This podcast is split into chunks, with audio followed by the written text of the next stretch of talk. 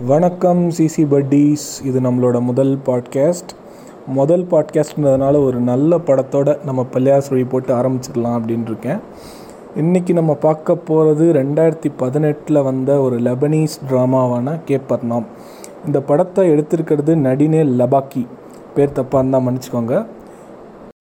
இந்த படத்தை பற்றின எந்த ஐடியாவும் இல்லாமல் தான் நான் அந்த படத்தை பார்க்க ஆரம்பித்தேன் இந்த படத்தோட ஆரம்பத்திலே ஜெயின் அப்படின்ற ஒரு பதினோரு வயசு பையனை போலீஸ் ஸ்டேஷனில் வந்துட்டு போலீஸ் கூட்டிகிட்டு போகிறாங்க ஜெயின் வந்துட்டு அப்போ ஒரு கேஸ் போடுறான்.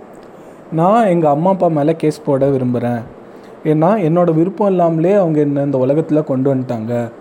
எனக்கு இப்படிப்பட்ட ஒரு வாழ்க்கை தேவையில்லை அப்படின்னு சொல்லிட்டு அவன் கேஸ் போடுறான். இந்த ஒரு ஒன்லைன்லேயே இந்த படம் எவ்வளோ ஹார்ட் ஹிட்டிங்காக இருக்கும் அண்ட் இந்த படம் எடுத்திருக்க கதைக்களம் என்னன்னு உங்களுக்கு புரிஞ்சிருக்கும். இந்த படம் எந்தளவு ஹார்ட் ஹிட்டிங்காக இருக்குன்றதுக்கு நான் ஒரு ரெண்டு சீன்ஸ் வந்துட்டு சொல்கிறேன் உடனே ஸ்பாய்லர்டான்னு சொல்லிட்டு கம்பு சுத்த வந்துடாதீங்க. இந்த ரெண்டு சீனுமே படத்தோட மொதல் இருபது நிமிஷத்துக்குள்ளே நடக்கிற சீன் தான். படம் ஆரம்பித்த கொஞ்ச நேரத்துலேயே வர ஃப்ளாஷ்பேக்கில் நமக்கு ஜெயினுடைய எக்கனாமிக் ஸ்டேட்டஸும் அவங்க குடும்பம் எந்தளவு ஒரு வறுமையில் வசிக்குது ஒருத்தர் மேலே ஒருத்தர் படுத்துக்கிட்டு ஒரு குட்டி வீட்டில் எப்படி இருக்காங்க சரியாக சாப்பாடு கூட இல்லாமன்னு தெரிய வருது. ஜெயினுக்கு படிப்பு கிடையாது. அவன் அவங்க வீட்டுக்கு பக்கத்தில் இருக்க ஒரு மளிகை கடையில் தான் வேலை பார்க்குறான். அப்போ ஒரு நாள் அவன் பெட்டிகளை அடுக்கி வச்சுட்டு இருக்கும்போது அவனுக்கு எதிர்க்க ஒரு ஸ்கூல் படிக்கிற குழந்த ஆட்டோ ரிக்ஷாவில் உட்காந்துட்டு போகிறத பார்ப்பான். அப்போ நமக்கு அந்த வசதி வாய்ப்புகள் நமக்கு அந்த கல்வி கிடைக்கலையே அப்படின்னு சொல்லிட்டு அவன் ஏங்குறத எந்த ஒரு டயலாக்குமே இல்லாமல் ஜஸ்ட் அவனோட எக்ஸ்ப்ரெஷனை வச்சே கன்வே பண்ணியிருப்பாங்க.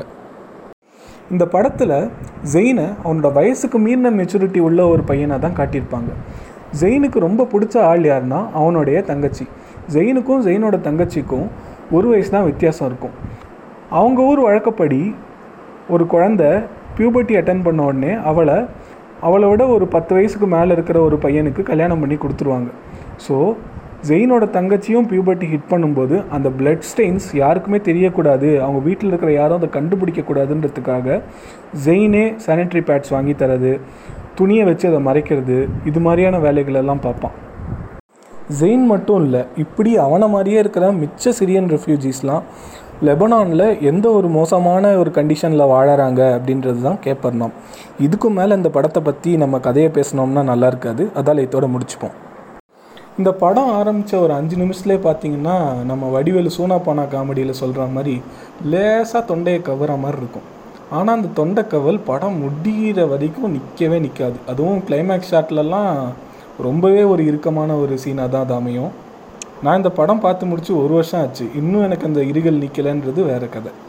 இந்த படத்துல எனக்கு ரொம்ப பிடிச்ச ஆஸ்பெக்ட் ஜெயின் அப்படின்ற அந்த குட்டி பையனோட நடிப்பு. இந்த படம் பார்த்து முடிச்சுட்டு இதோட மேக்கிங் வீடியோஸ்லாம் பார்த்துட்டு இருந்தேன். அப்போ தான் எனக்கு தெரிய வந்த விஷயம் என்னென்னா இந்த படத்தோட ஸ்கிரிப்டில் அந்த கேரக்டரோட பேர் ஜெயின் கிடையாது.